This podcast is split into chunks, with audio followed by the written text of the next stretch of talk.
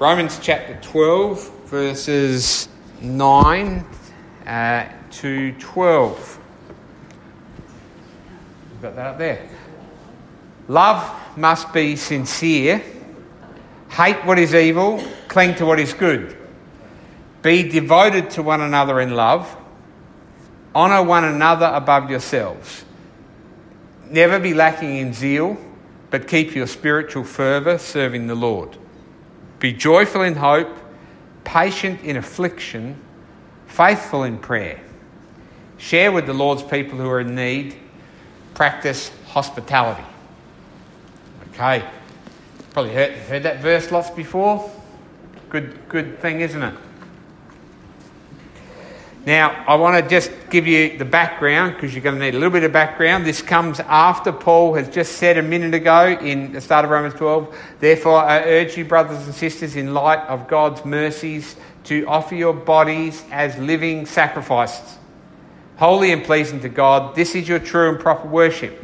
And we talked about that that meant that because of what God has done in the gospel, we offer all that we are and all that we have and everything to Him. And uh, we heard in, in, Romans 5, and this becomes important in a minute as you'll see, you see at just the right time when we were still powerless, Christ died for the ungodly. We were ungodly, we were deserving of nothing, and right at that time, Christ died for us, showing his love. It says God demonstrates his own love for us in this. While we were sinners, Christ died for us. While we were sinners, Christ died for us. That's how we see God's love.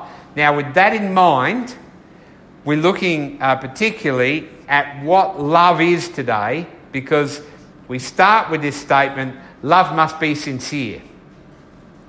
Okay, what does true love look like? Well, we've got to know what love God showed us. And He showed us His love while we were sinners, Christ died for us. And that love we see is an unconditional love. Now, love is not a love that necessarily looks for a payback. Okay? It's not, I'll give you this providing you give me that. That's a contractual love.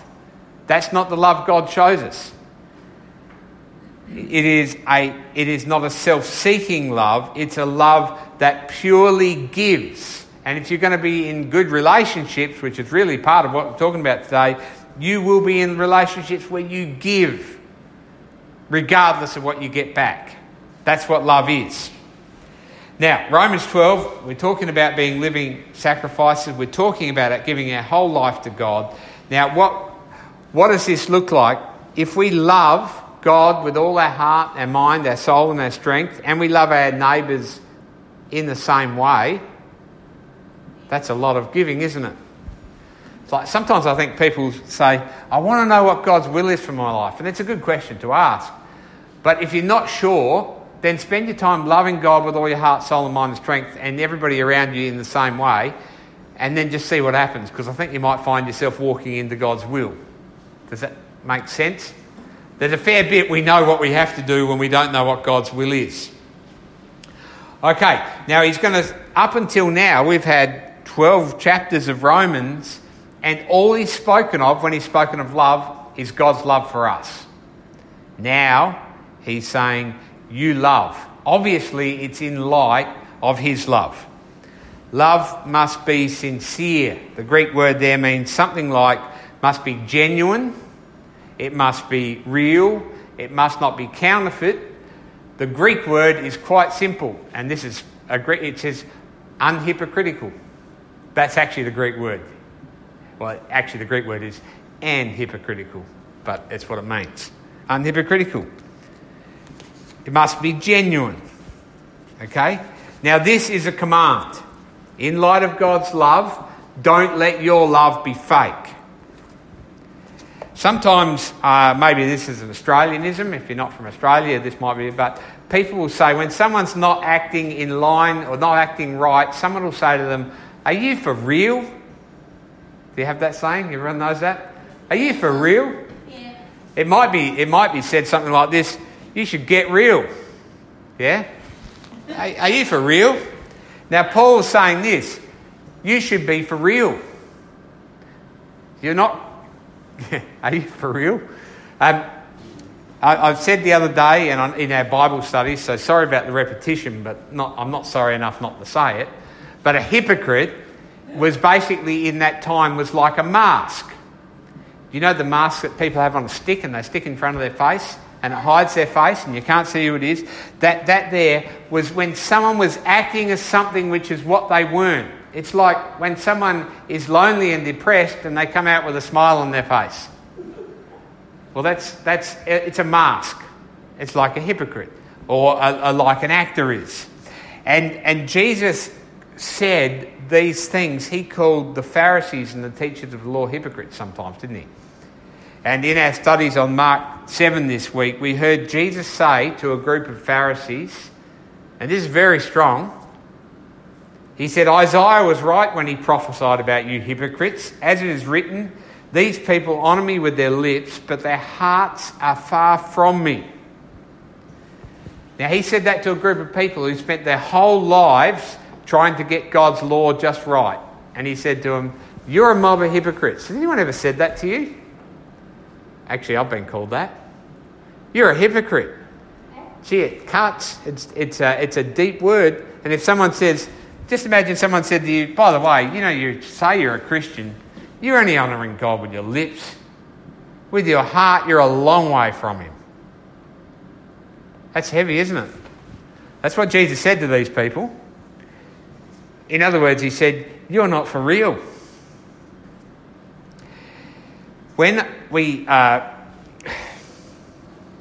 when we look at love, one of the problems we have is our motives. Big problem. I'm oh, sorry. When I look at my love, the problem I have is with my motives. When I look at what I do for other people, am I being selfless? Am I actually being genuine in love? Am I being for them? And the answer is a fair bit of the time, no. Actually, a fair bit of the time I've got maybe motives about I want them to think that I'm a nice bloke, think good thoughts about me, I want them to affirm me. I think that these words in Scripture cut to the heart of what it is to be a Christian. Your love must be genuine. In other words, your whole life has got to be genuine. Don't muck around with the things of God. Don't muck around with God. He's saying, This is what genuine love looks like. It looks like the love of God. So your whole life should be like that. I want to say this if, you, if you're not hearing me, this is actually really serious for us as Christians. This is a serious call. Let your lives, let your love, and love is to be the overflow of all that we are in God. Let your love be sincere. Let it be genuine. Let it be truthful. Am I for real? Uh, honestly, there's a fair bit of self deceit goes on. I hate it when I pray sometimes, and I pray, and I'm praying to God, and I realise that first I do this bit where I, I want to ask Him something, but I don't come straight out and ask it. So I do this little bit where you suck up to Him first. Sorry, I'm being rude here, but that's what I do. And then I think, oh, I'm just, I'm just a fraud. And then I, well, I'll pray it anyway. Well, actually, I'll tell Him I'm a fraud, and then He'll know I'm a fraud, and then He'll listen to me and then I'm, I'm, you understand, and then I'm just being a double fraud. And, do you know, self deceit runs really deep? Do you understand what I'm saying? When we're only out for ourselves, to be honest, John Calvin said this of this verse. He said, It is difficult to express how ingenious almost all men are in counterfeiting a love which they do not really possess. In other words, we are really good at fake and love.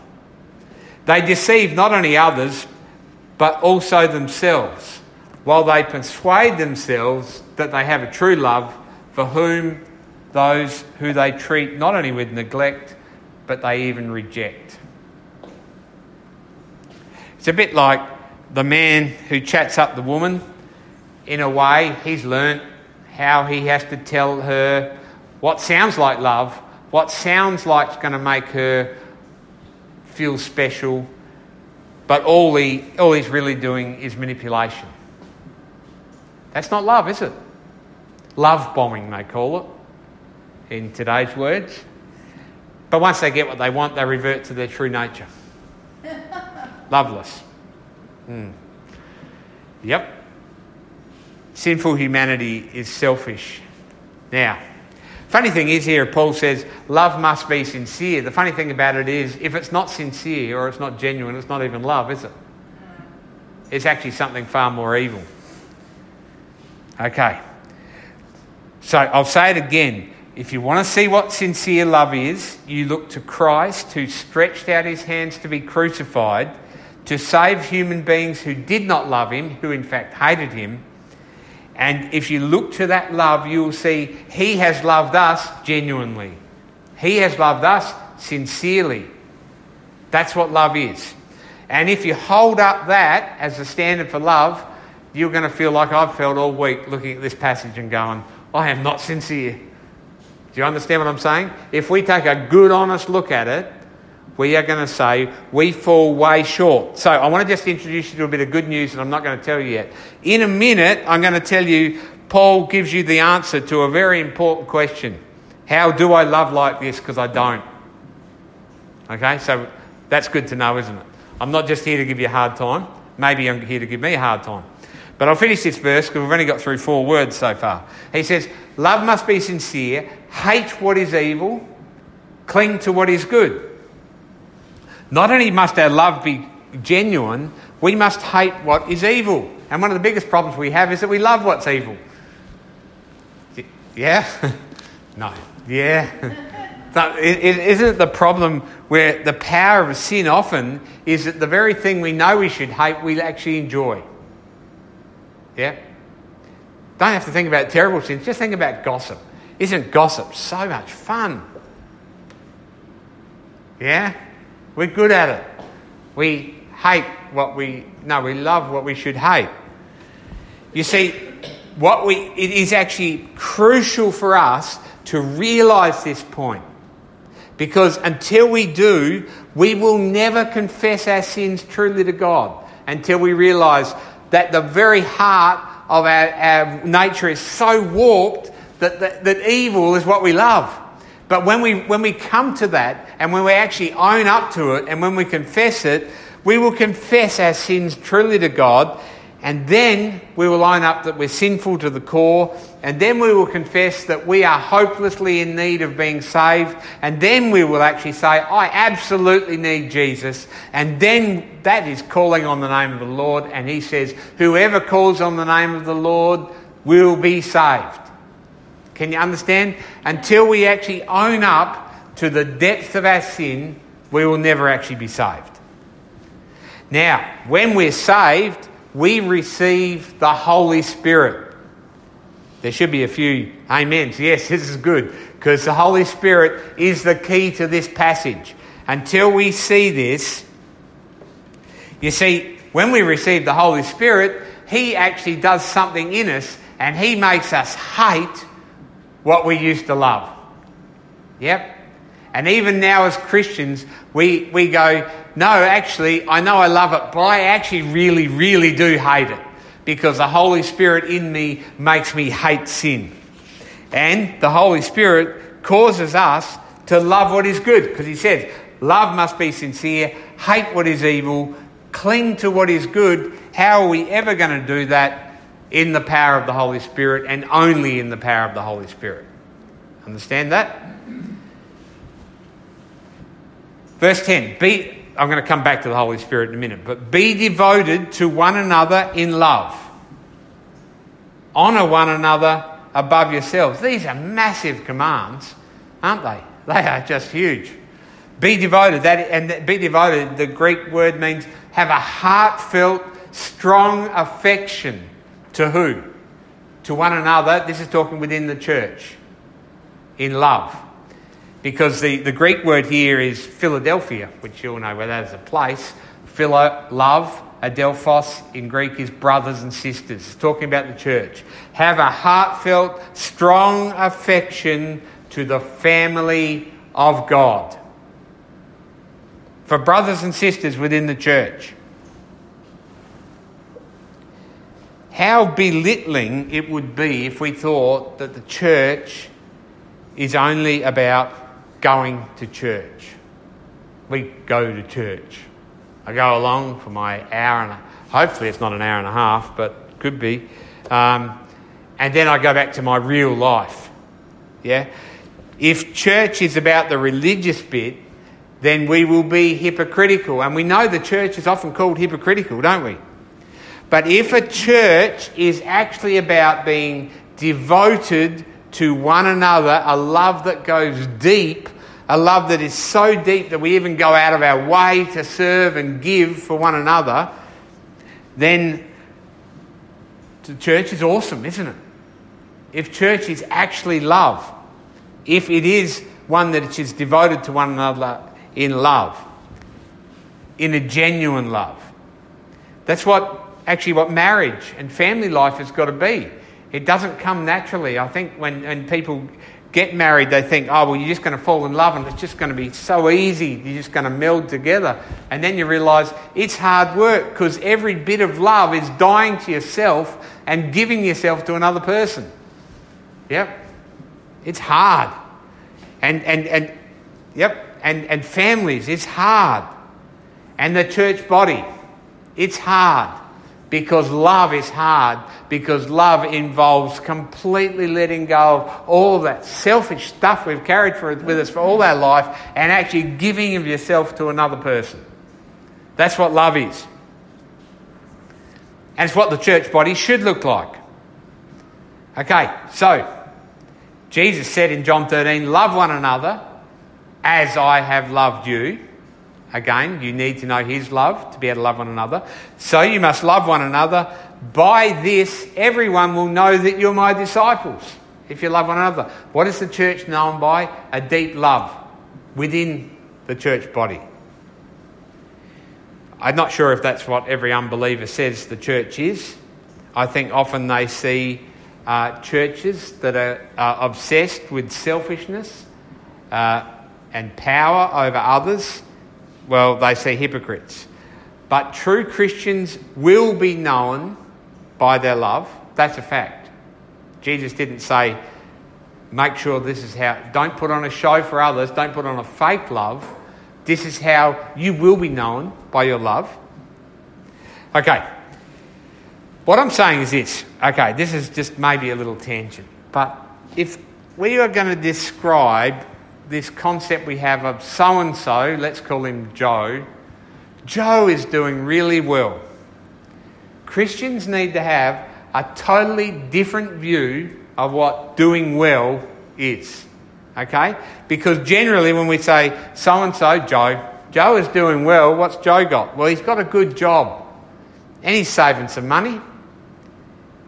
And he's, well, he's got himself a decent car. He actually seems happy. Joe is successful in business. He's doing well. He's achieving his goal. He's kicking goals. Yep. Well, Joe's doing well because he's losing weight.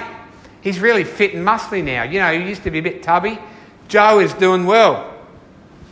Actually, for his age, he might be 83, but he's doing really well. He's strong, Joe. Yeah, I'm, there's different Joes in there, you can see.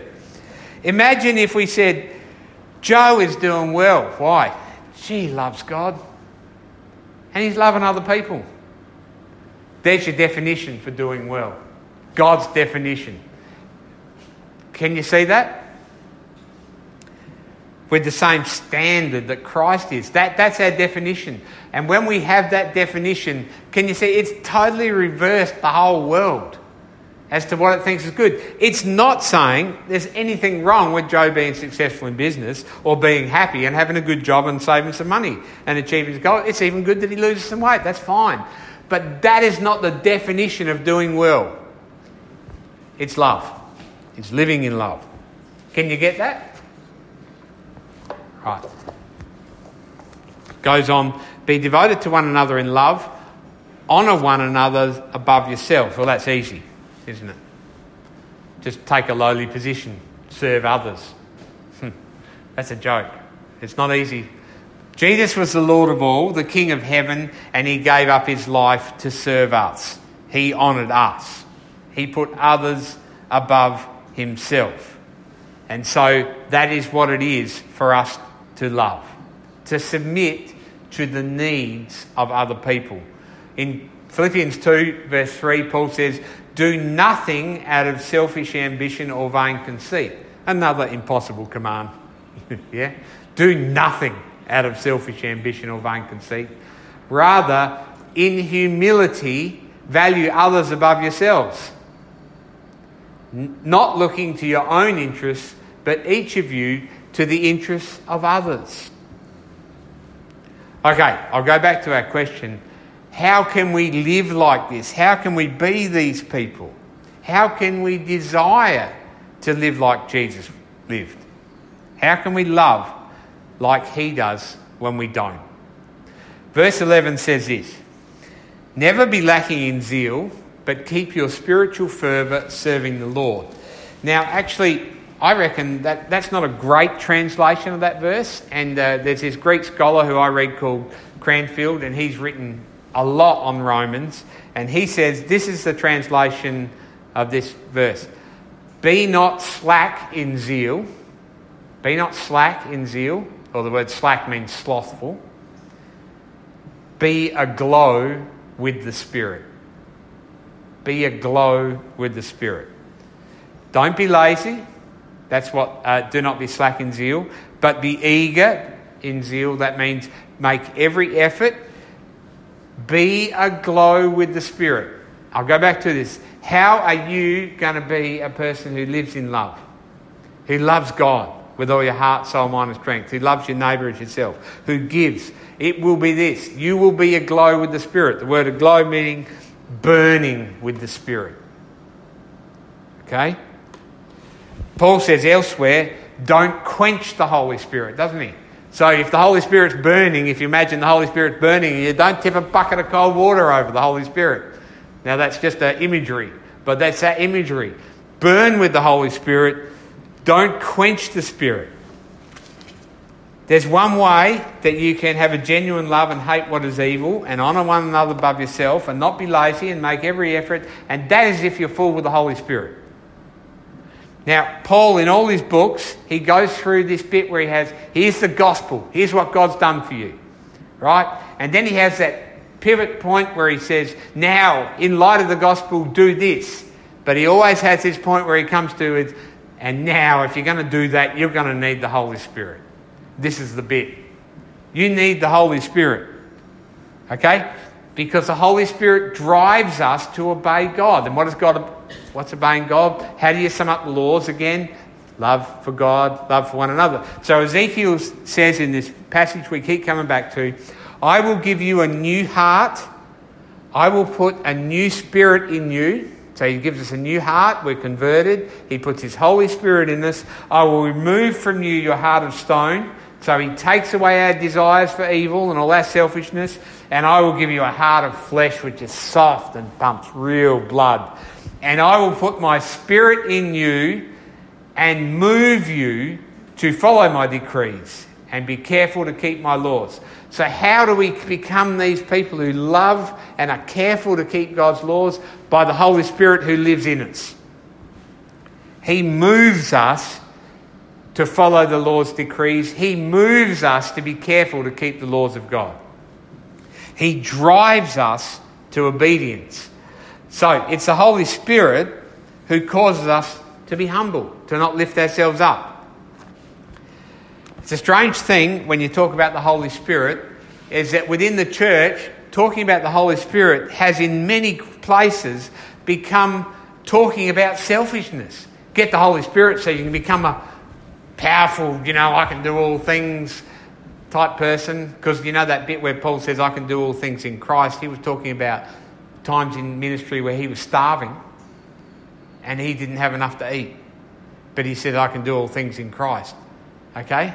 It's not talking about you get a cape and become Superman.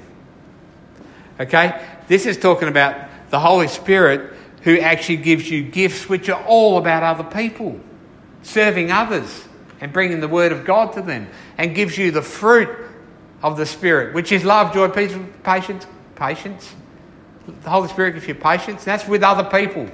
The Holy Spirit is patience with what sort of people? Difficult people. Not patience unless they're difficult people, is it? Yeah?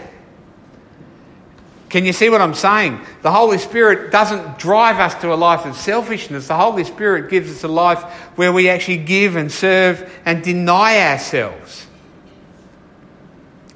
And then there's another little list of impossibilities. I think these are impossible. Maybe I'm just the only selfish person here, but he says in verse 12 be joyful in hope, patient in affliction, faithful in prayer, share with the Lord's people who are in need, practice hospitality.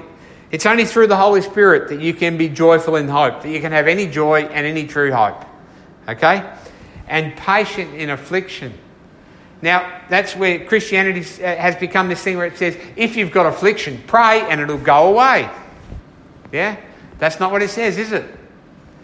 Pray by the Holy Spirit, you will become patient during that affliction. Not it's all going to go away. No one really lives in that, do they? Except for hypocrites, fakes. Those people who smile when inside they're miserable, who make out they're not depressed when they are, who put on a show. You see? We have a power which causes us to be patient in affliction, that causes us to be faithful in prayer. Not prayer as in, give me stuff, God. No, prayer which is about other people. Do you understand? And we share with God's people who are in need. We give to them. And we practice hospitality. That's inviting people into your homes, it's inviting people into your lives. The Holy Spirit does an incredibly miraculous work in us. He does this. You ready for it? He makes us genuine in love. That sums up this whole passage, isn't it? Genuine in love. And what a great gift that is. So, Go on being filled with the Holy Spirit. Walk with the Holy Spirit. Follow the leading of the Holy Spirit. You know what the Holy Spirit, you know that, that movement in your mind when you see someone in need and you think, I should. And then you know that movement of the flesh which says, nah, don't worry. Yeah? Follow that leading in love. You know the Holy Spirit's there. And as you do it, there's nothing better he is leading you against selfish motives. Desire the Holy Spirit's work in you. Desire to do it. Follow His leadings and follow them again. And when you fail, go, all right, I'll confess that and get on with following them again. Do you understand? One thing I want you to hear today we'll all fail in this. It doesn't matter because we're in Christ. He has forgiven our sins. It does matter. I don't want to say sin's nothing, it's, it is. It's bad.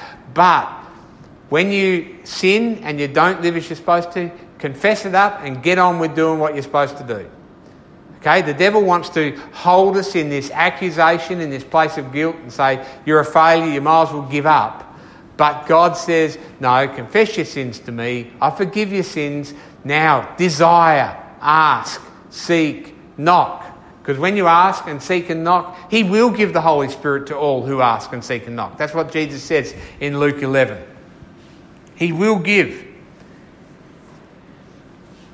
Live by the power of the Holy Spirit.